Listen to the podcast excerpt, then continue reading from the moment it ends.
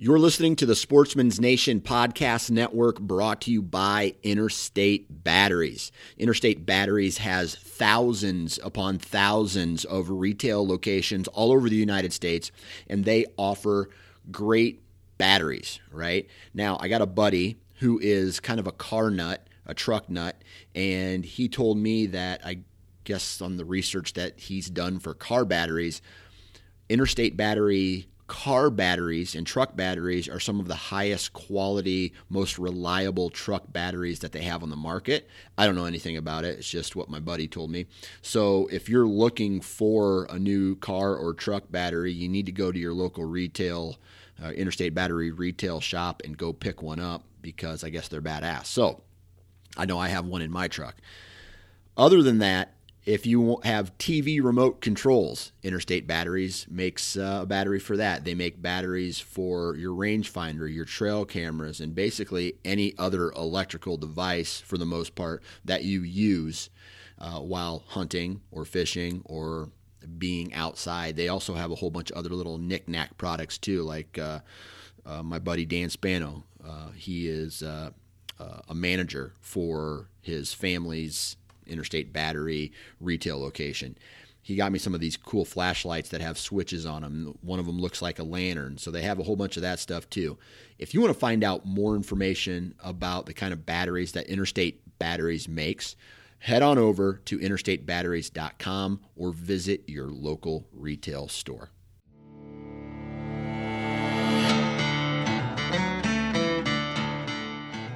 Welcome to the DIY Sportsman Podcast with your hosts, Garrett Prahl and Boudreaux Boswell.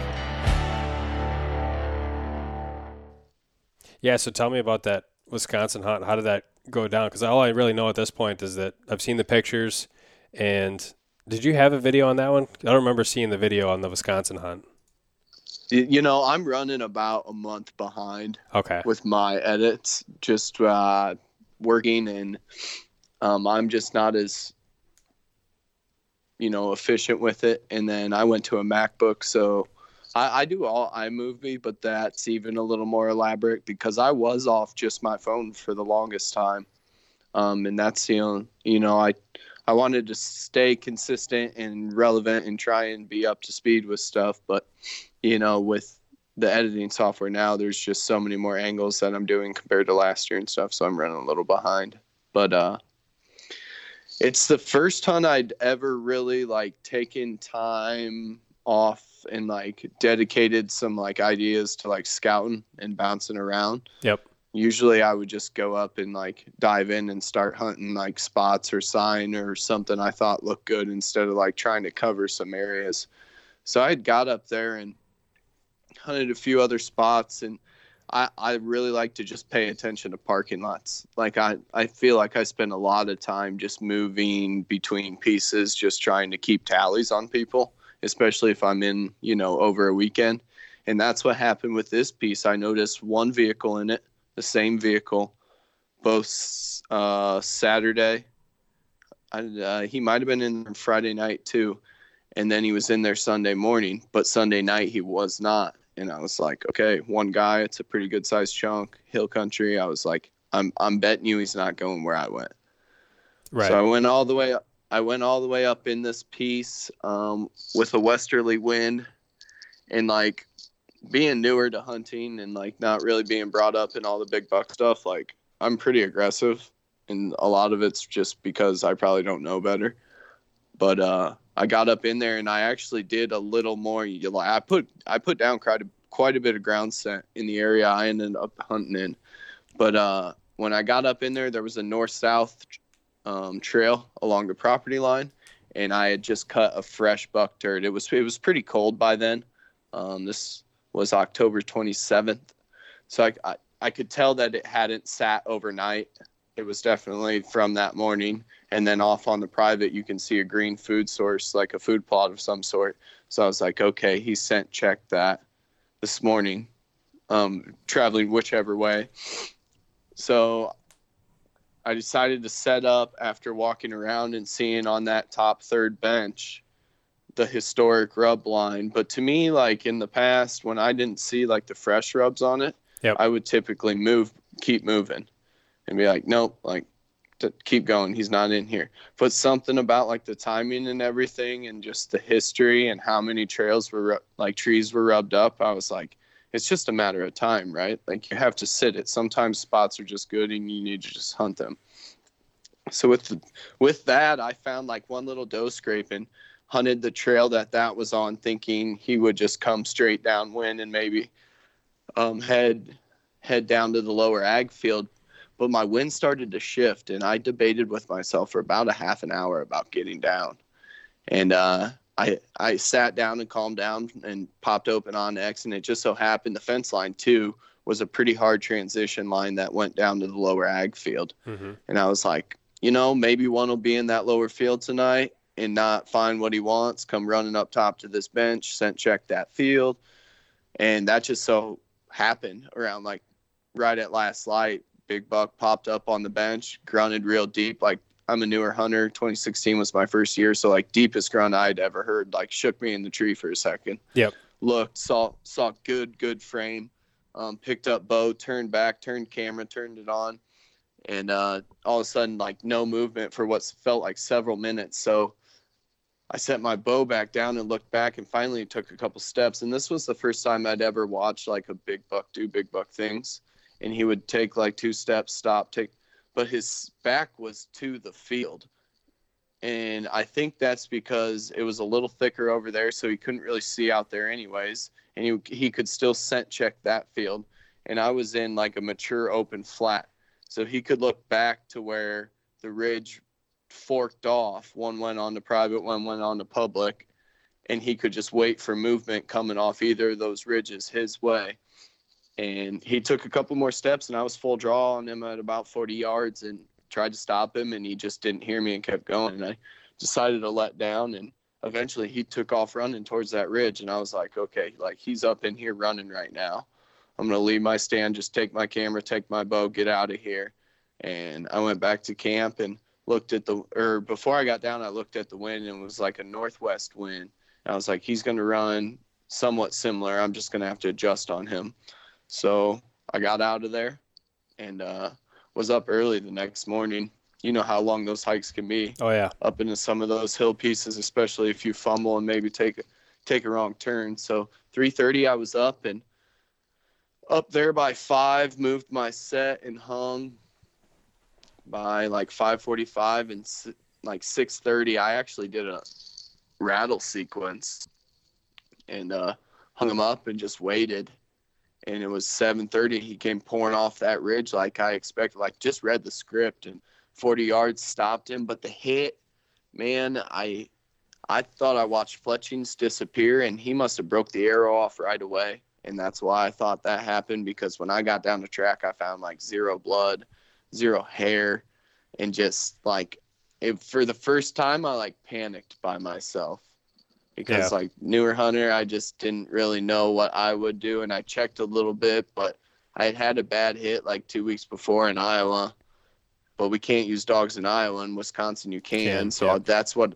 I, I just I just resorted straight to that. But actually, like I heard him fall, and like I was very confident in the shot. I shoot a very heavy arrow for like whitetails, like five thirty ish. Yep.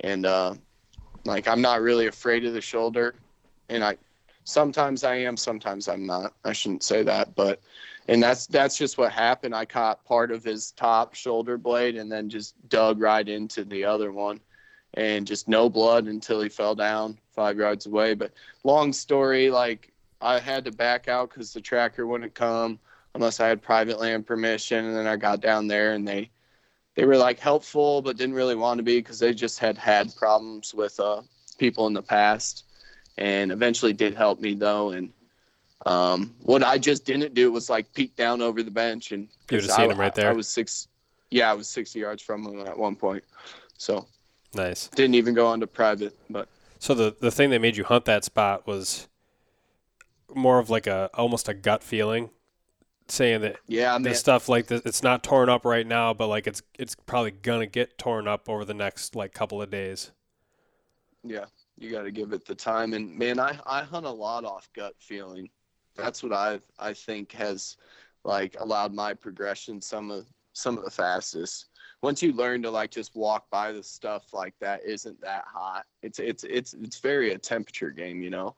Yeah. Like if that if I didn't cut that turd, I might not have because like man, that thing I temp checked it for sure, and it I I just had a feeling and it worked out. It was all gut, like you said, mostly yeah.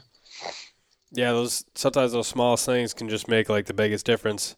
Like in that Missouri hunt, just this past weekend or this past week, we were walking through an area with the plans of just going and just flying right through it, and the snow mm-hmm. was coming down. It had turned from sleet to snow like two hours prior, and we cut like two or three sets of tracks in the snow.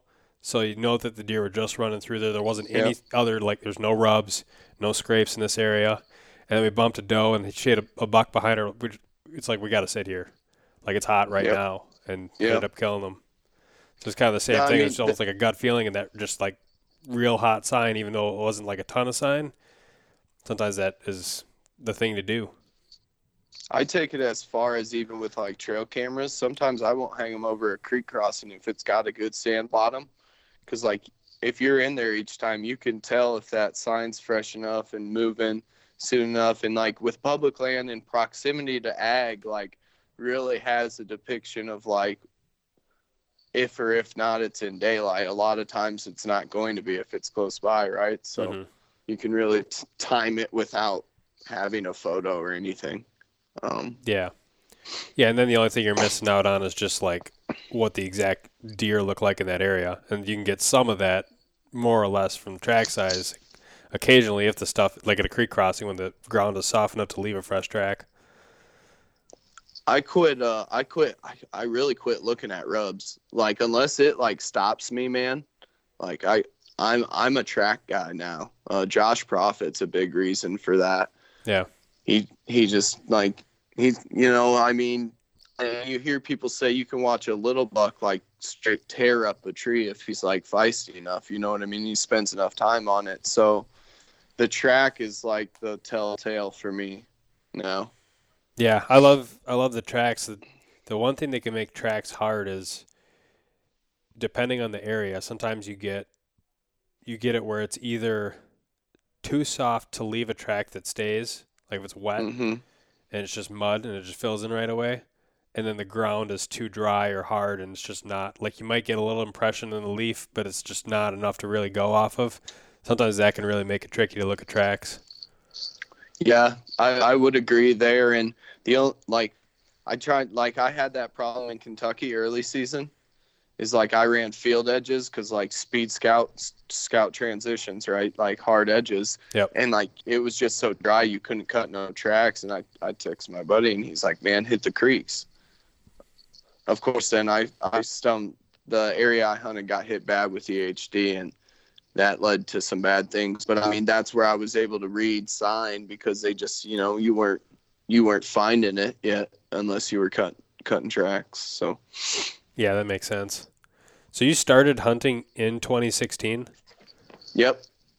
So who were some of the people that got you into it? Was it just kind of on your own, like you wanted to do it? You had friends that hunted, or you know, a little bit. I had a mentor kind of from college um, that got me into bow fishing was really how I started and got back into the outdoors. I had trout fished as a kid, but really got lost like somewhere in between, just in crap.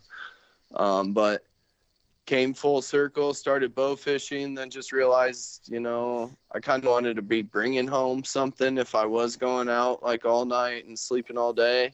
Yeah. And so I wanted to continue archery and so I just picked up bow, especially moving back to Iowa. But like that year, I was kind of late with it. Like I didn't get the bow till late September, and then really didn't get in the woods till like November, which was okay. Like because I just so happened to like in Iowa, you have to name and phone number your stands if you're gonna leave them on public. And this guy had one just in a perfect pinch point, and I had put it in my phone. And after a couple sits that morning and no luck, I texted him and he said, "Yeah, go ahead." And it wasn't like 45 minutes later i missed a pretty good pretty good buck on iowa really? public and was pretty much hooked ever since but you know how your first year was or at least for me it was pretty much just tripping around the woods with a bow in my hand like didn't really do anything right um yeah, yeah I'd, I'd say me since. I'd say you you pretty much jumped right in off the deep end. It sounds like, with just a couple of years later, you're doing you're traveling to different states, self filming. Like that's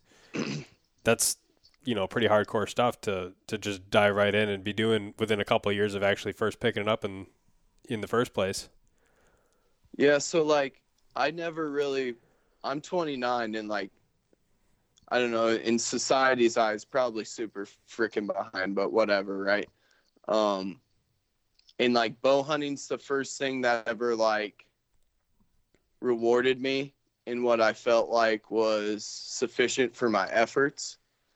And like I've felt so much personal growth since that yeah, the uh I promised myself like when I got the opportunity that I would give my life to the outdoors. So I just have. And then I, I like to combine like tent camping with it because that's what we did as a family growing up. Um, and we, we traveled and, you know, drove around a lot. So, and it's just cool to me. Like I lived in Eastern Iowa growing up, man, and I didn't understand public lands existed. So like, that's just wrong. And like with the issue with like conservation and hunter numbers and stuff, like I felt like it was like my role to like try and be a spokesperson for them. Sure. So, um, you know, and the self filming thing kind of goes back to like my skateboarding days as a teen. Like, was just too broke to have a camera, but always wanted to film like me and my buddy skateboarding around. And it's really kind of the same thing when you think about it. And so, as far as like action and stuff goes, yeah, it is a lot. I mean, you, you get that footage and then you got those memories that you can do whatever you want with. You can keep it for yourself. You can share it for the world to see. It it really does add a, another dimension to to doing what we do.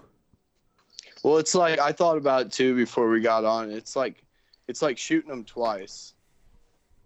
Like and it, I don't know. It's just another added challenge. And like so for me, like I tried to promise myself after the last one because I had a terrible hit like just the other day that like camera on a deer when I'm solo and fit like a lot of it is I, I hunt solo. I went through, you know, tried to find some buddies and it just didn't work out. I ended up just wasting time. So I was like, whatever, I'll just, you know, do it on my own. It, it's it's relatable, right? Like think about how many new hunters go out and like don't have a friend or something to go with. Yep. So I decided to go that route and like after the last one in Iowa, it was just and not being able to see where I hit them like is so pivotal like but when you're by yourself. So i was like i i have to have the camera and you know the record on. And you know I, he actually took two steps out of frame the last one too. I feel i just zoomed too far in you know so. Yeah it's it's tough. There's there's little things like that you you pick up and and try and tweak and it's you can never get it perfect all the time. That's just like it's crazy. it's something that you're just never going to nail trying to do everything by yourself. But a couple things that I found have been pretty helpful is for the main cam just doing 4K and just keeping it zoomed out, even though it looks you think it looks better zoomed in, but it's so easy for that deer to just take two steps, like you mentioned, just have him walk right out of the frame, and then starting to run a, a head cam at, in 4K has been helpful for me too. I've had now over the past couple years uh, this Missouri hunt that I'll post. The shot is with the kill shots with a head cam my elk hunt was with a head cam, um, and two of the deer I had on film last year were were head cam shots. And you run it off to the side, right? Yeah, so I run it. Yeah. I have that Solvid strap, and I just have my Sony. You have to put it a little bit behind your ear, because uh, you have it straight on the, the on the side of your head. Yeah, once you draw your bow back, then all of a sudden it turns and you're you're missing the frame. So you have to have it like back a little bit. But then in the case that your main camera just is in an awkward position, you can't like get it in the right spot to be able to still draw back and shoot, you can just kind of like forget it. Or if the deer walks out of the frame, you have that little bit of extra, and then you might not be able to like really easily view that in the field uh, unless yeah. you just kind of pair with your phone.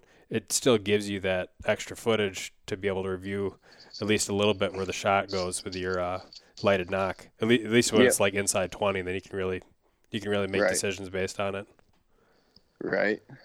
Yeah, I run a handy or I run a GoPro over top of me you know, it, it doesn't really like cold weather. I got to find a better solution there. But that's what you'll see in the Wisconsin because, yeah, like I promised myself. So then in Wisconsin, you see me and you know how it is. You can't just hit the record buttons on a handy cam. Like you have to press them to like engage record.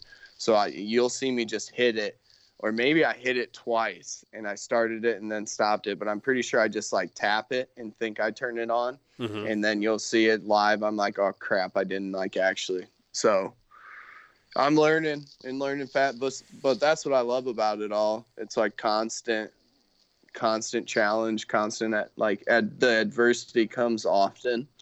Yep. You know, and when you can really learn to like stay po- on the positive side after facing that stuff, uh, you know, I've just I've had some cool hunts like once you make it over that little hump or through that little dip.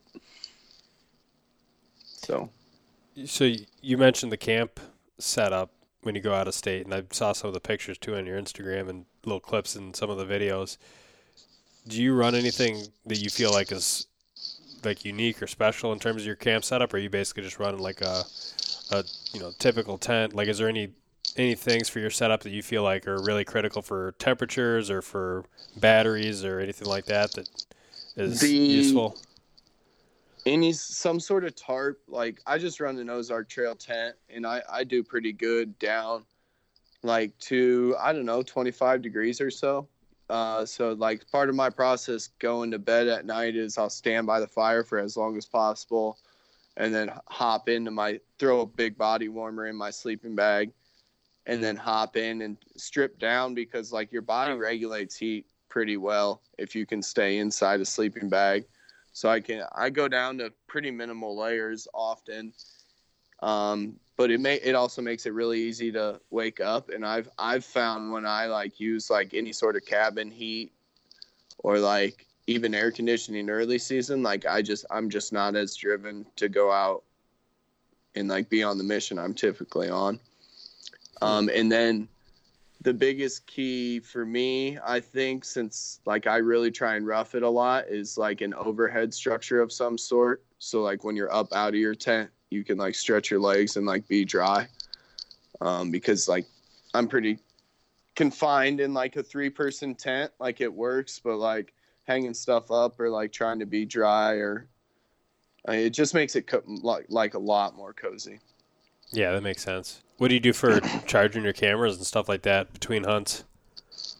Um, I, I have about four or five batteries, but other than that, I just run car batteries. Like I, uh, the camp, I, the campground I stayed at in Wisconsin's, you know, has Wi-Fi in the shower and stuff, so that one's Okay. not as primitive. Um, but Iowa, Iowa's yeah, pretty primitive. I do have like a cabin option if it drops down under, you know, ridiculous temps or stuff. But I really want to upgrade tent because I'd like to go west and do some solo stuff. Yeah, Like- it's um, the, for in terms of the space and weight ratio, the TP type shelters are pretty nice. Um, Yeah. they're not always the best option for some of those early season trips though, just because of the bug issue. Right. Um, but some of them have nests too. So like I, I have a Seek Outside shelter that's got the big teepee. It's like a six man, so it's it's a lot heavier than I'd want to bring solo out Right. west. But if you're car camping or something like that, you just get a lot of extra space, and then you can throw a bug nest in one half of it, and then like your other half, you can throw on like a, a little table and throw your laptop and batteries and, and whatnot, and be able to use that extra space. So that might be a, a nice option to look into, and you can run a stove in them too. Yeah, we just used a stove last week in Kentucky, and man, like that's crazy how much heat they put off. Oh like yeah. it was not. It was like 95 when we'd hop in the tent, and you like can't breathe. Take layers off as fast as possible. Sleep on sleep on top of sleeping bags for a while, but I just got a Subaru, so I'll pro. I'm I'm looking into like a Yakima rooftop tent option. okay. just to be up off the ground. See, and then like I work for Cheyenne Camping Center, so I've been talking with the parts guy about getting a Zamp solar watt solar panel system for my roof. So, and then you know running it through a cell or something like that, and Yeah, distributing the power through USB. That doesn't sound like a too bad of an idea at all. I think it. So I've got like a luggage rack for up there too. So I think I could just mount it to like the back of the luggage rack, park my car the right way. or even the top of the Yakima. But So then, are you able to typically park and camp at the same place that you'd hunt? So you'd basically like get up, get dressed, and just start walking, or would you have to basically camp at a different spot than where you'd go to hunt and have to get out of that thing, collapse it or whatever, so you can actually get in the the front of the vehicle and start driving you again? know, that's a great point. I haven't even thought of that, but I could walk in my Iowa spot unless I had to like get super mobile and like had some pressure come in. Um, and like I'm pretty mobile the way it is, anyways. Like I like seeing new terrain, so that might not be the best option now that you bring that up, because that would be freaking annoying. That was the only reason that I that I basically because I was looking at the same Shied thing. away? I was looking at Yeah. the the truck, you know, the little topper style, you know, pop ups. And Yeah. then, yeah, I went through that same thought process. I was like, man, like half the time I'm just parked at a campground because there's a campground there and it's got electricity and whatnot. And then I got to drive 15 minutes to get to wherever I'm hunting. You know, I've been wanting to utilize a mountain bike more, especially like on solo kayak missions. As Yep. ridiculous as that sounds, but like if you get a cart for a kayak behind a mountain bike, like that's not a hard pull at all. And then your car at the drop off spot just go up river or upstream. A lot of the flat waters, I mean, honestly, in Iowa, even Wisconsin, you can paddle upstream at a dis- decent rate. You know, don't try and kill yourself, but I'm with the floods. It's been a ri- little ridiculous. I haven't done it like since it's been flooding, but last year was a bad year. Yeah, this year we had high water in a lot of places. Did you? Yeah. And then uh, e-bikes too are, are something that were illegal. I don't know what the, the laws are like for e-bikes in Iowa, but those can those can be a really uh, a big step up in terms of like what you can do with them versus even like a just a pedal mountain bike. Right, right. I I don't think you can utilize e-bikes on public ground, but I think you can mountain bikes on public ground in Iowa. Okay. I'm, but don't quote me on that.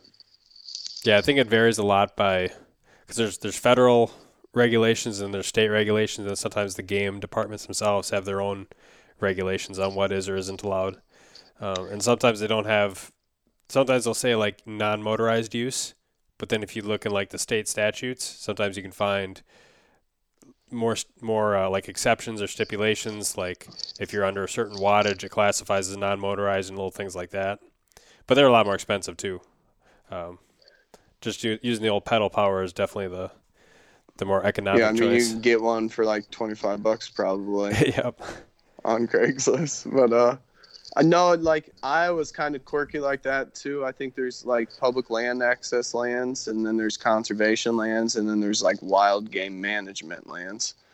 Okay. Because forever I thought you couldn't camp directly on public lands in Iowa unless they were like state forest or something like that. But then someone at a BHA pint night had brought up to me that no, it's just it's just the certain type of land you cannot. So what's it like then in Iowa as a resident in terms of like the tags and application processes and weapon choices and, and all that stuff? So I'm strictly a bow hunter, but I mean, it's basically just go to Walmart. It's a pretty cheap process. It's pretty easy. And can you Um, go throughout can- the entire state with that tag? Yeah, we're we're not zone restricted Okay. or anything. It's just non-resident do- thing. do- does are yeah. That's that's why when you ask Iowa people like about a zone, like I've had several people ask me, and I'm like, I don't even what counties are in that zone because we just don't have to pay attention to it. Gotcha. Yeah, I've been You got some points down here. Well, no, not right now, but I mean, for the past several years, a lot of my friends that hunt Iowa have been trying to get me to buy points, so I, I may start doing We it. talked about it. yeah, and in the past, in the I past, mean, I've dude, always that's that's three out of state hunts basically, like tag wise. it's expensive It's very expensive. because what I compare it to is like I can go out to Colorado and buy an elk tag for six hundred dollars roughly, Right. Yeah. and then splitting And gas with home- everybody, it ends up being like a thousand dollar round trip to go hunt elk. You know, give or take like other Bring gear and food and stuff. wheat. Yeah. Yeah. Uh, whereas Iowa, you know, it's like I'll probably take a scouting trip or two. That's gas money right there. And then with the points and the tag, I end up spending, you know, probably close to the same amount as I would on an elk hunt for an animal that I have access to in plenty of other states for a lot cheaper. So really the only the only reason to do it would be if I felt like either I wanted the experience or I felt like just, you know, trying to target an, an older older age class animal that there might be just a higher density of in some of the land in Iowa versus where I, I have to really work a little bit harder in some of the other states. I recently, you know, was close to a guy that's from the East Coast out here hunting whitetails, and he just he said it was just a different experience because like you can actually talk to them out here, like they're not they're not pressured like they are, you know, in most other areas. So like calling does does work in most instances. Hmm. Um, and then like, but it still holds true. Like TV made it wrong in my opinion. I've only been back here like or hunted two years, but like you can talk to a lot of people in Iowa and like sure there's giant deer in Iowa, but like they're not really everywhere. You know, you're still gonna really have to hunt for those giant deer. Um, there there's really good deer in Iowa, but uh, I think everyone kind of has it out of whack for especially the tag price on what kind of deer are here. Yeah, and that that's what I've heard from other people too. Um, you know, there might be more like say three year olds running around than a state like Wisconsin. So from that aspect, it might be easier to shoot. You might have a better odds sitting in a rut funnel and shoot like a 130, 140, but you can't just mm-hmm. go down there and expect to shoot like a 180. Yeah, and like yeah, be on them every piece you go to, or it, right. it just doesn't happen, man. You see it a lot with like just the qual like the average guy that takes a buck here in Iowa. When you like start looking through those posts, like that's what people really shoot in Iowa. And it took my buddy Tim Cool, who moved out here from uh, New York, to like open up to me and be like, "Yeah, I killed a booner my first year, but like we thought we'd do it every year." He's like, "It just it doesn't happen like that." Like yeah. Well, you, you touched on the pressure thing too. Um, it, it seems like even though there's fewer people in Iowa, there's also a lot less public land than a lot of other states. So yeah, the hunter density in some of those three percent. Yeah, so the hunter density in some of those areas, I'd have to imagine during like the prime times, like around the rut, has got to be, you know, maybe as bad or worse than it is in states like Wisconsin, where there's more places for people to go, it's, and you can find spots that aren't as pressured especially when you sprinkle in some out of state pressure just because the notoriety of it being Iowa. Right. So. Yeah, the uh, the pressure right now in the, the Twin Cities area of Minnesota. You know, to give you an idea, I'll be when I was out over the weekend, I did some scouting because I got cold midday. Um, I saw a couple deer in the stand, then just went on did some scouting, and I jumped three deer over the course of that afternoon, and we're talking no trees for hundreds of yards in any direction, and those deer will jump up and they will run and run and run until you can't see them anymore, and they never stop to look back. Whereas, like so many other times, you'll like kick up a deer, and you know they'll just bound off for 40, 60 yards, stop and look back. These things, they're so used to to getting shot at. I think after they get yeah. jumped, that they just yep. they just go. like a bottle rocket. Yeah. You're hunting out of the saddle, yeah? Yeah, yeah. I've been doing it for, gosh, I don't remember how many years now. It's got to be like two or three, I think. The first year, it was kind of 50 50, uh, where I, I did it a little bit, and then I took the whole next season and just did like all my hunts out of a saddle to like force myself through the learning curve.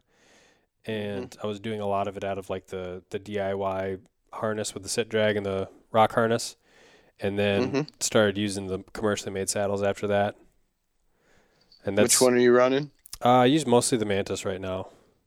Yeah. And then I'm testing some other like prototypes.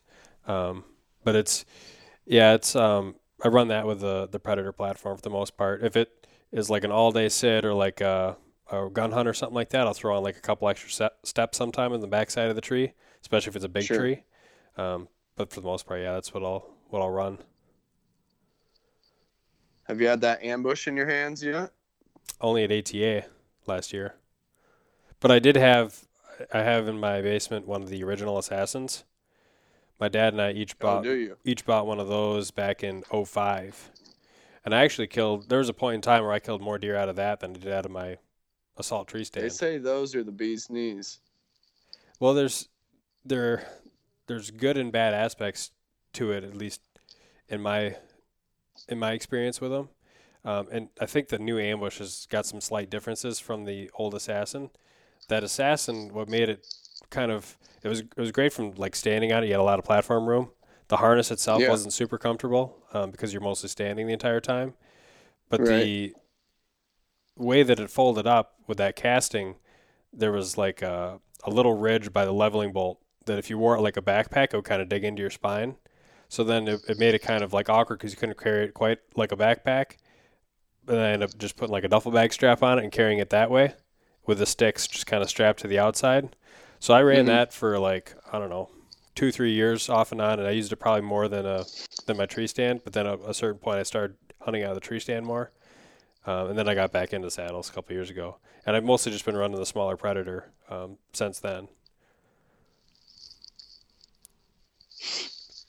I'm uh I'm awaiting a saddle.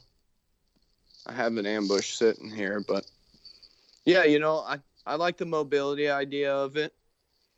I think so how often do you really spend like how much time do you spend looking for a tree that's going to be a sufficient saddle tree?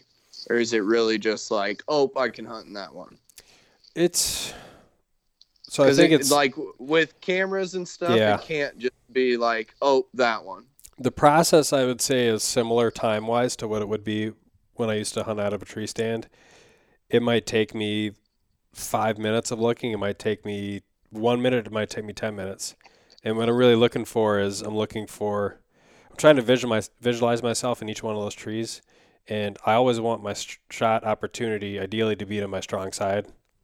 So Mhm. when I'm looking at a potential spot, and let's say it's like a, a bed style hunt, I might say, okay, I expect the deer to come out of this spot. There's a white oak right here. I want to be on this side so that I can be on this back side of the tree and then have that shot to my strong side. I can just have the camera running there so I don't have to like turn everything around and and you know, flip around. Um, I like to have the trees, you know, a certain. If they're really big, they're just more difficult to climb, regardless of what you're hunting out of. It seems Right. like, and if they're too small, then you got to be careful with your movement because of the sh- the tree can shake if you shift your weight. Um, I prefer to have trees that are offering cover if they have split trunks or limbs everywhere. Sometimes you get those big red oaks with little shoots going off in every direction. I like to try and tuck myself into those. So a lot of it goes goes into like trying to figure out okay, how, what tree can I set up and make the least amount of movement possible to be able to see the deer coming in, draw back my bow, get the shot on film. And it doesn't always work out like that. Like sometimes it's just not like you can get into a tree, but it might not be a great like tree for um, whatever angle I have to face, or it might just not have like a lot of cover, and I just got to be like really cognizant of when and how I move. But I'd say the the process overall is not too different than what it was with the hang on. I've I haven't hunted out of a saddle, but I've been in one. And like I just come from a roofing background, so I'm used to like hanging from a harness. So the first time I sat in one, like I already knew I needed one. But like for me, the 1.0 is like just super, just light enough, and like the way they turn the I beam and Yep. the finger grips in it, it just makes it so easy to hang that I don't really see like saddle hunting being that big of a difference for me but like the hike is all part of it, right? And sweating and layers and stuff. So you will shed some ounces and like or some pounds. But like with filming, that's like critical. Um but I learned mostly like whatever doesn't matter what anyone hunts out of, right? As long as people are getting out in the woods. Right. Um like for me it's when you get in those areas and like you find that spot you want to be in like do not rush and just pick a tree and be get up in a tree because like i'd rather someone said it the other day and it was something like i'd i think parker mcdonald just said it the other day it was like i'd rather be late and be in the area that deer are instead of being early to an area area that deer aren't Yep. and I- I just felt like in the past I'd get in areas and like feel like the anxiety building that the sun's rising, it's getting light, and I want to be hung and set and not moving, and picked you know some wrong trees in my past, and you're already in there, so just take the critical time to like really analyze what's going to go on when you get up in that tree because you're not going to want to move. Yeah, and what you may find too is, to your point, that that 1.0 stand is so light of a platform as is. You're you're shedding a little bit of weight going down to the ambush, but what I think you might find in terms of yeah, like a the tree ambush is heavier. yeah, what you might find in terms of like a tree setup is that with the saddle you can you can be on the back side of the tree, whereas in the with the hang on you're on the front side of the tree. So given a tree of sufficient size, let's say, what I what I tend to find, if, I mean this is all like you know hypo, hypothetical ideals. If you have the sun to your back, sometimes it makes more sense to be on the front side of that tree because then the deers are going to look up and it's you're going to it's going to be blinded by the sun, right? So you'll have basically that tree hiding your silhouette. Whereas if you were with a saddle, your silhouette would be poking out a little bit from the backside of the tree. Whereas Sure. if that if that sun is, um, if that sun's the other way, then like it's in your face, then it makes a little bit more sense to be in the backside of that tree, uh, because then you're not just exposed out on the front side of that bark where that deer could just look up and just see you. It, your your overall profile is more ex- obstructed, and yeah, you're going to be maybe profiled off the side of the tree, but it's not your whole body. It's just like a little bit. So that was kind of something I picked up on ground hunting this year, just in terms of if I wanted Mhm. to set up on the front side of a tree like I was turkey hunting, or if I wanted to hang off the back side of a tree, was just how that sun like was. shadows. Yeah, how that sun was Yeah. hitting me, and whether or not I wanted to be in the shadow, or if I wanted to. I mean, you basically want to be in the shadow, like regardless, is kind of the idea. Well, then I like it to be in the deer's eyes too. Like Right. if it's coming in. 'cause ideally. That, that's yeah. I I look for that the most. But also, man, I think I'm just a saddle guy because like when I hang my hang on, I hang on the back side of the tree almost every time. yeah, Like just because I I feel like I I stand all the time. So if I, my movement and I like an 18 inch tree typically, like diameter wise. So typically your torso is blocking. Then I'm a taller, thinner guy, and then it's just arm movement. So with any wind, like you typically just look like a branch or something moving up there.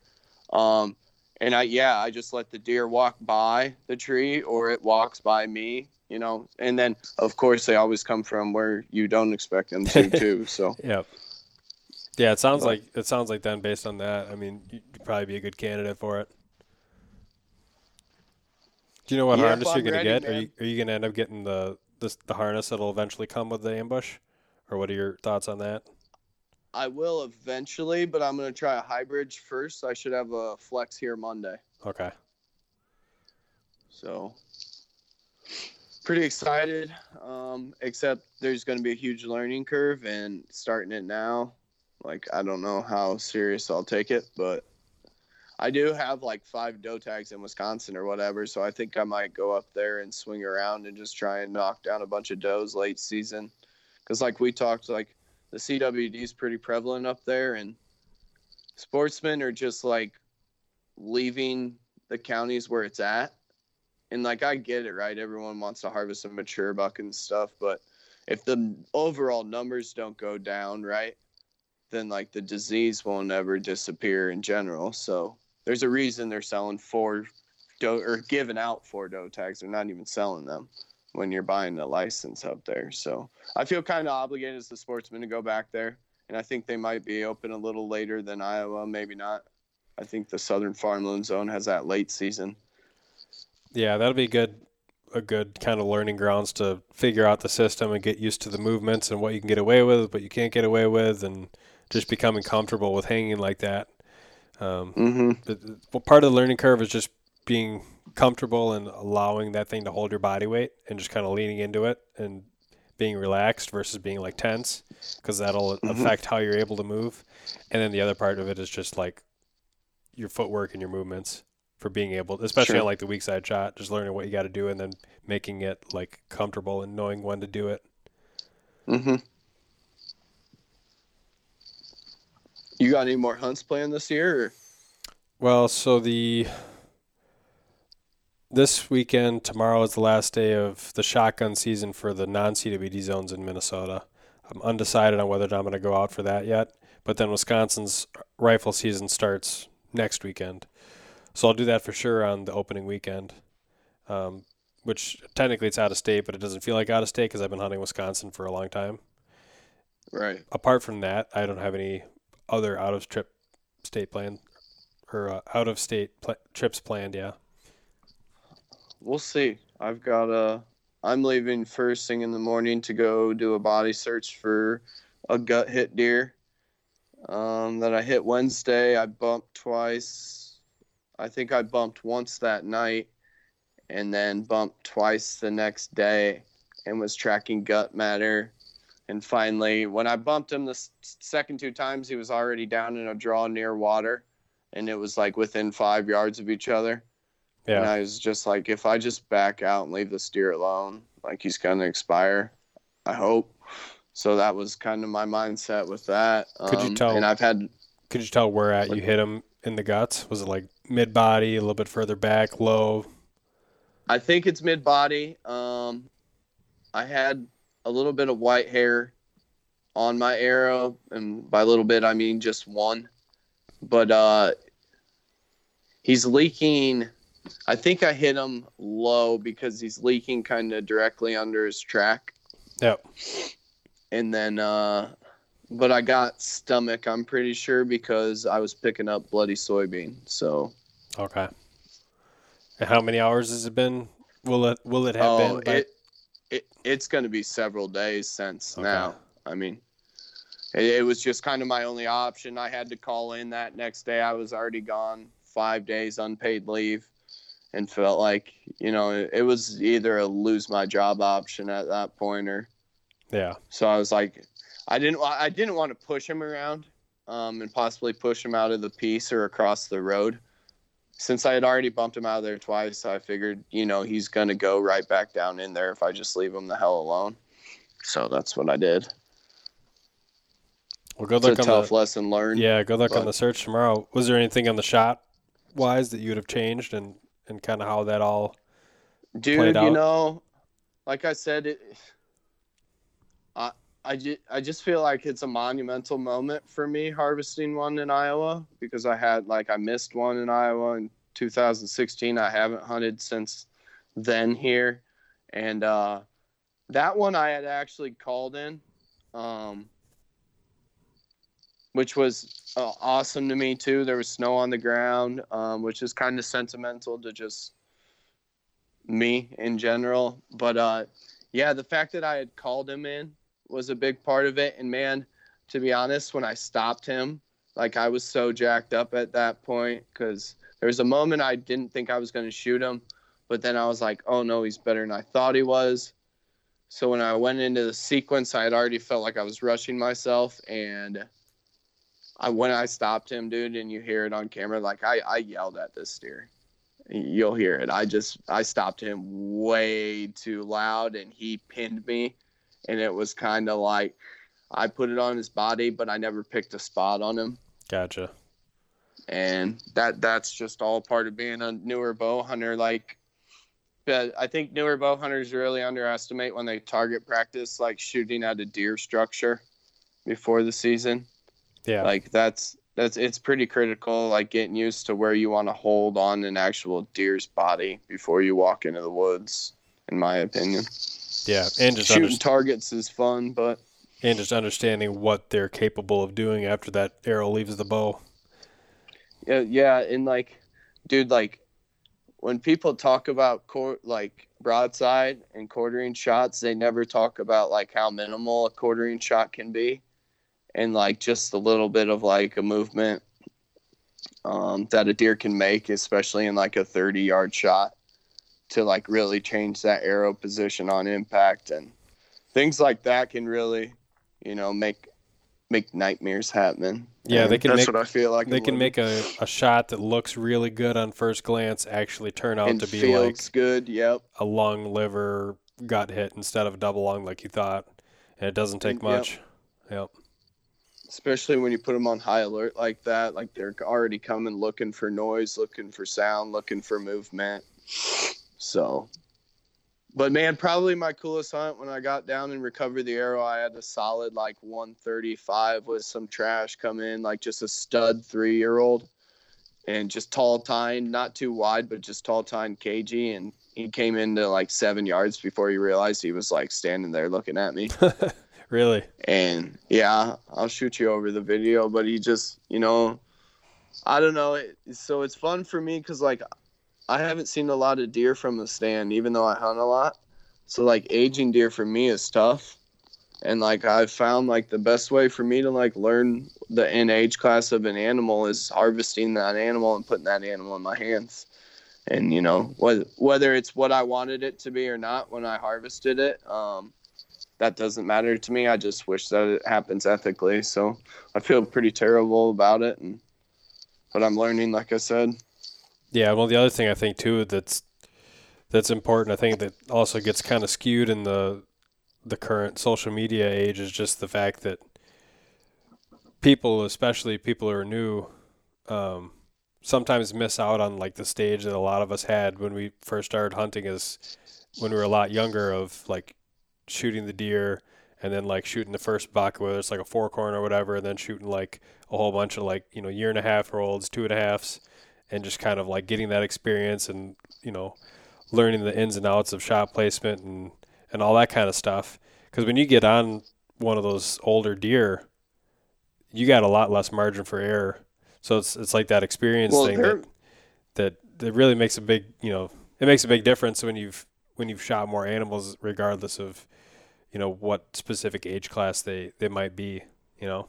Yes, especially when they get older, like you said, they're just machines. So if you're off like I was, like it does, it doesn't really matter. That dude's gonna lay down, look that wound shut, and you know deal with the infection for a little bit, maybe limp, but he's probably gonna live. You know what I mean? Because he's just, especially cranked up like they are right now, full of testosterone. Like he probably just thought he got hit with like an antler or something and ran off. But you know, I have Kurt Geyer of the Working Class Bowhunter podcast to thank for that. I asked him one of my initial years hunting, and I was like, you know, dude, how do you set goals for yourself? Because like, you work hard and you put all this stuff in, but you want to have fun at the same time. You don't want to just go out and freeze your butt off and sit out there and not bring home any of meat. Because getting into it for me, a lot of it was the meat thing. I got started to get concerned with like through listening to podcasts, like I get some knock for being a podcast hunter because I'm self-taught, and that's really how I learned. I lived in Chicago for a while and just worked with you know some immigrants and um, some Hispanics where like I couldn't just connect with them and speak their language. Mm-hmm. So I mm-hmm. walked around with headphones in a lot and listened you you know guys like the working class guys and your podcast, you know, just constantly and meat eater really opened me up to just like what meat was supposed to look like, especially once I've harvested my first deer and I was ever since it was like I don't really want to buy my meat from the store anymore. Yeah. Um. So, but yeah, like I will have to agree. Like for me, the fun in it is like trying to go to three states and harvesting three Pope and Youngs. You know, I was fortunate to harvest a velvet buck in Kentucky um, opening weekend, and not a lot of people, you know, can say they've even seen a velvet buck in the woods. So right. Yeah, that's that's a pretty pretty cool experience. I enjoyed watching that hunt. Yeah, thank you. Um, you know, public lands are just really fun if you give them the opportunity, and like, you'll see pressure, sure, but just don't let that pressure eat you up because if you're on a good piece with the resident deer population, you know, those deer are going to stay there most likely unless they get ran completely off the piece. You've just got to like hunt where no one else is, of course, but it takes some time figuring that out. But once you figure out like just how people are accessing stuff in that pocket that people are missing, you'll start to have a lot more fun. Just stick it out. I oh, found yeah. when I wasn't like trying to like chase private lands and stuff and get permission and just like went and dove into public land after public land after public land that I learned the most. And I just I, I, I was the most successful because I put all my time there instead of spreading myself out elsewhere. Yeah, yeah, that's absolutely. And even those those big parcels, especially that get even a lot more people. Sometimes those can be the really good ones to learn on, just because, like you said, there's overlooked spots, and the place is big enough that even if deer are being kicked around, you can usually relocate them. Yep. And I don't, you know, there's like, I think there's like an unspoken challenge, right? Like we're all out there for the same thing and stuff, right? But, you know, even if you go with your buddies or if you don't, there's still like a little bit of competition side that's maybe friendly, maybe not friendly, but, uh, at the end of the day, you know, unity is super important. And that's kind of why I do it too. It's just the unspoken competition thing. Like some guys, you'll walk by a guy in the parking lot that tells you good luck. You know, there's nothing in there, but maybe you were on. the, You went out there on a Wednesday after work for two hours and picked up two shed antlers in the middle of a week when everybody else, you know, went home because it was raining. Mm-hmm. So you just you're just on to something different, and it's pretty crazy when you do the minimalist things like that and just allocate your time like that. Um, what you can learn. Yeah, absolutely. What do you think? Like, what do you think has allowed you to have your most success while you're out there, like especially bouncing around state to state? I think so. For me, it's been kind of there's been stages where I feel like I've made jumps or leaps and just kind of learning what to do. And I think initially for me it was a combination of learning to read maps and learning what to look for on the maps. And like for me, a lot of that learning initially came from like the Hunting Beast DVDs and like Blood Brothers DVDs at the time, um, before the Hunting Beast was even a thing.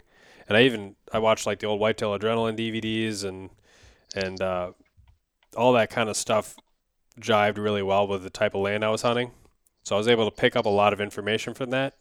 And then I was able to really easily kind of, you know, growing up in the digital age, apply all that to mapping. And so that was kind of the first thing for me was learning to use all that that mapping technology, apply it with the key concepts and use it to find like spots to be able to check out on the maps. And that made just an enormous difference in in kind of what I learned. But then more recently the the bigger thing that I've been kind of you know picking up on, and it's an ever a never ending thing is just learning to read the fresh sign in the woods um, and, and being able to make judgment calls based on that. So it's it's one of those hard things to like put your finger on because it's not like you can just it's not like you can just write an article and kind of be able to piece together from that article like what it is to be able to find fresh sign and like what to look for. Like you can kind of you can kind of get it through DVDs and articles and, and things like that. But like the the easiest thing that I've kind of found or learned is when I hunt with with other people that are better hunters than me. Like if I go out turkey hunting with Shane Simpson, like I learned more turkey hunting two days with him than I learned an entire season trying to trying to hunt by myself. Right, like just the little the little tiny things. Like I wouldn't even know to, to like look at that or pick up on that or do that little thing that he does, and he doesn't even like might not even know to include that in the video to like teach somebody because it's just so like second nature to him, right? That type of thing. Mm-hmm. Right. So like that's that's like the the woodsmanship side of things that for me has made the big biggest difference over the last like several years that I've really been trying to apply in addition to all that you know mapping and and key concept stuff that I learned you know many years ago. I'll say targeting beds definitely has helped me. Like I, I cut my teeth listening to a lot of the buck bedding stuff Dan put out and stuff like that. And then his theory of like bumping deer is like I I like to cover ground and like I'll walk quick. I I I've got a weird thing with like only picking spots out on maps and only going checking those spots. I don't like to do that. Mm-hmm. I feel like you can like just miss some things. Um, so I like to try and tear open a whole piece when I can. But I learned when I would bump deer that when I would look down and look at the sign that I'm walking over and like think about how far I was from the deer when I bumped those deer is like when I started to like add and subtract like how close I needed to be when I needed to start slowing down, thinking, looking at things and I think when if you're not just like going out there and you're paying close attention to like small like when you bump a deer, it's not over. You know what I mean? You you can really learn a lot of stuff mm-hmm. and like listen even when you think about it in the aspect of like listening to them blow as they run off like you're listening to them give away their escape route. Like that's the route they want to go. So so you can predict on the pressure side of things if someone comes in and does the same thing as you on a similar wind and you can set up you know in that secure area they're headed towards. Yeah that's a really good that's a really good tip. Um and the other thing too is if if you happen to be after a particular animal and you just don't know where he's where he's at, like kicking him out of his bed is going to give you a pretty good idea, you know? Yeah. Mhm. You know, I do that in shed season cuz like the public land thing, you can't really like rely on picking up a set out on public land cuz anybody can take a Monday off and go out there and scoop up, you know, your antlers while you're at work. So, I'll, I like to start scouting right away and honestly, I'll I like to go before they drop them because if I bump them and can put a visual on them, like that's good enough for me, right? Like he's already yeah. survived. He looks good enough for me. Like I'm gonna keep moving, mark his bed, and keep moving. So, and then ice is still, you know, everything's iced over, um, so you can just cut across waterways and stuff. And yeah, that that aspect's really nice. Although there's some areas by me that even in like the dead of winter, you'll still get soft spots. I don't know if it's just I like saw your video the yeah, other day. There's because I've even noticed in the in the early fall, some of those open water areas will have like little currents, even though it's just like a marsh. Like there'd be little yeah. area, little channels and and moving water where it's just you can just ever so slightly tell that there's a current there. And then I think sometimes there might be there's some kind of thermal thing going on where it's just like warmer for whatever mm-hmm. reason. Mm-hmm um, and that keeps some of those areas really soft, and sometimes even keeps them open when the other stuff's got six inches ice on it. Sure. Yeah, so be careful whenever you're out doing anything of that nature. Yeah. But I mean, and obviously onX is like my go-to. I don't think I could do any of this without that, honestly. Yeah, the- and it, it's it's critical like saving your maps before you even leave the house because you just don't realize how like limited you are even leaving the state with me. Like iowa i have a small us cellular company so like once i leave iowa like connection's not really good. Um but like i don't know. That's why I, tur- I like to turkey hunt. Do you turkey hunt a state typically before you'll deer hunt it? No but that's that's not a bad idea. Um, you know, I'll I'll try and shed hunt it, and then if I can, turkey hunt it, velvet scout it, and then a day before opener or whatever is kind of the guideline. Because like, man, I learned if you can at least get there and learn the logistics of a place and how it lays out, you put yourself way ahead of the game than a lot of people that are coming from out of state. Because you take a wrong turn, like I said, even walking in a piece, but do it driving and not pay attention, like you can really put yourself out of the game missing a parking lot or a turn or something like that. So, yeah. The other thing I picked up on, and I don't always like go to like turkey hunted or or like shed hunt a place before I go there, but like sometimes the first time I'll pop into a place, I'll have scouted it for however many hours on onX, and then whatever places that I've marked, like I maybe go to like option number one, and you go check it out, and you find out that there's like a parking lot that wasn't on the map, like 200 yards from that area, right? Or you find out that there's like a private land owner who's got like tree stands all around that area and like puts them in the public land too, and it's like two and a half miles for you to get there, but it's like 200 yards for him.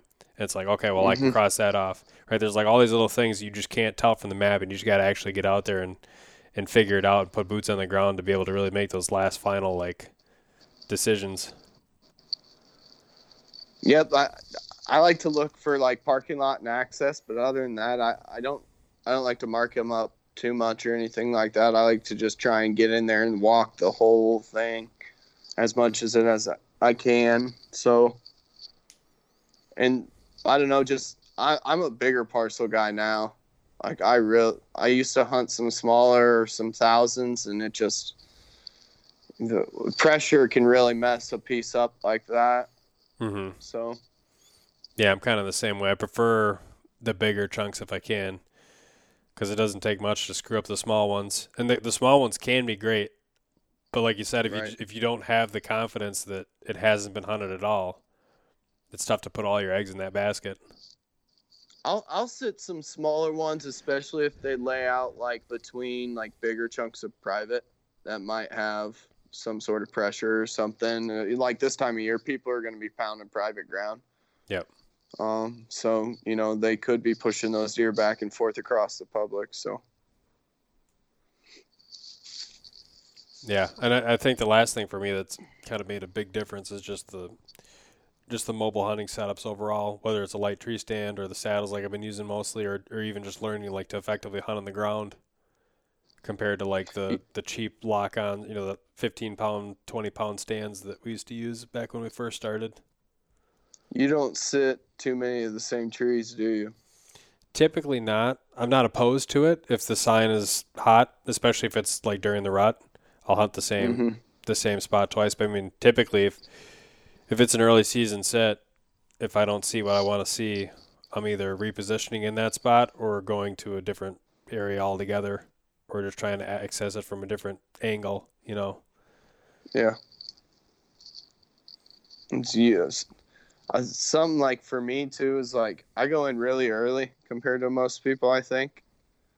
Um, but I, I got a weird thing with gray light. Like I I think there's there's like first light and then there's gray light, right? Yep. And then there's that blue light like right before it.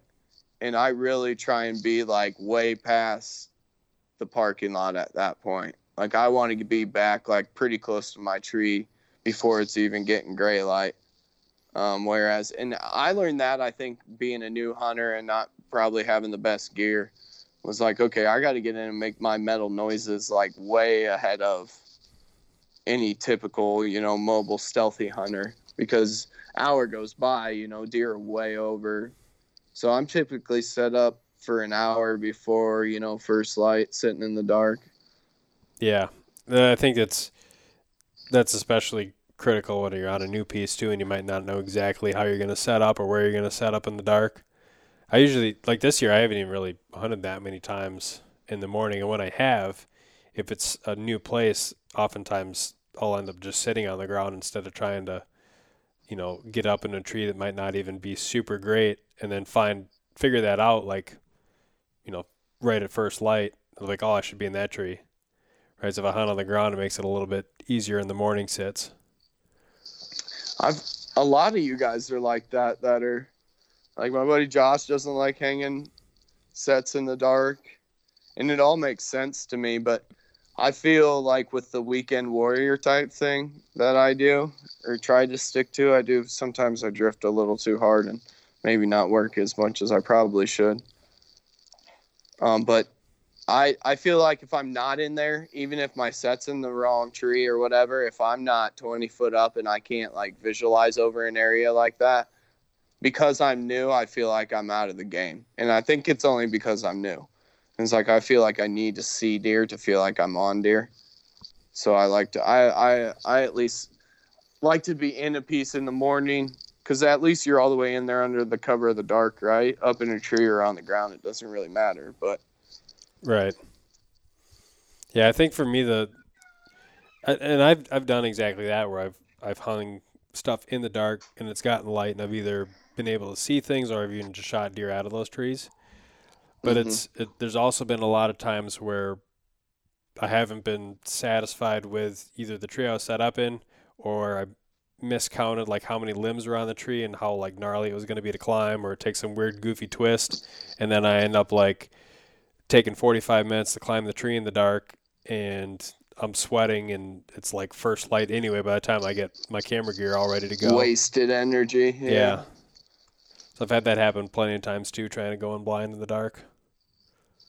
Do do you would you say in those times you were maybe a little later than you should have been? Yeah, but it's always it, it's always tough to it's always tough is. to like know exactly because you don't know how hard the tree is going to be to climb. It might be a 15 minute tree, it might be an hour tree, and Do you run a headlamp? uh, I try. Yeah, I do usually in the morning. If I Yeah. the only times I won't is like if I'm out in a marsh and I know that once I climb that tree, like anything for like It's gonna shine across for like a quarter thing. mile is going to see that light just as a beacon up on the other side of this open like grass, then I'll not use the headlamp. But if I'm in if I'm in hardwoods, I'll use it. Big ones, yeah. Yeah. Yeah, the- I, like I said, I, I think I do a little more poking around than most people probably do, but I'm definitely not afraid to like get in there and walk around a little bit and make sure I pick the what I think is the right tree. It definitely I would agree. I, I waste a lot of energy sometimes that way and would probably like hunt better total if I could figure out the balance. Yeah. But I that that new like urge still kicks in to just be out there. So Yeah. Well, and if you ever once you get the opportunity to have a successful hunt on the ground, that gives you a little extra confidence boost that like that's true. to like okay, like I don't have to be in a tree to be able to get this done. Right. It might Yeah. be the it might be the best option, but it might not be the only option. My cousin tells me I'm cheating for hunting out of a tree anyway. Sometimes it's easier on the ground. It, it's fun, man. It it'll make your chest bump for sure hunting deer Mhm. from the ground. Yep. Yeah, it's a different experience, but I've gotten picked off a lot more times than I have in a tree, being on I the bet. ground. Yeah. Yeah, if you have a deer just like walk by and it comes through at 15 yards and it doesn't see you, you don't move, and it just keeps on going about its way, like that's that's a pretty good feeling. Right. But then again, when they blow you out because you weren't in a tree, and then they blow the rest of the deer out. Mm-hmm. Yeah, that's your non-ideal. The only other times I'll sit on the ground uh, during like an evening hunt would be if I just literally don't have time, or I get to whatever spot that's deep that I wanted to get to, and the, the sign's not there, and I want to switch to Plan B. And by the time I get over to Plan B, it's like I'm like pushing it in terms of time, and like the deer might like be getting on their feet pretty quick. Then sometimes I was just tuck in on the ground and just finish out the hunt like that. Yeah, I mean, as long as you're hunting, right? Yeah. Well, man, uh, I'll shoot you my number. Definitely stay in touch. Yeah, absolutely. Glad you're able to Um, make the time and, and get you on the podcast. Yeah, I love doing this stuff. So, good luck tomorrow if you go out hunting, dude. Thanks, and good luck to you for end of the season, and and finding Yeah, that buck tomorrow. Hopefully, send me pics if you find them. I will, dude. Thank you very much. Yep. Talk to you later. Good night. That'll do it for this episode. As always, make sure to follow the Sportsman's Nation on Facebook, Instagram, and YouTube. Leave us a review on iTunes, and if you're looking for additional content from Bobby Boswell or myself, subscribe to DIY Sportsman and Boudreaux Boswell on YouTube. And with that, thanks for listening.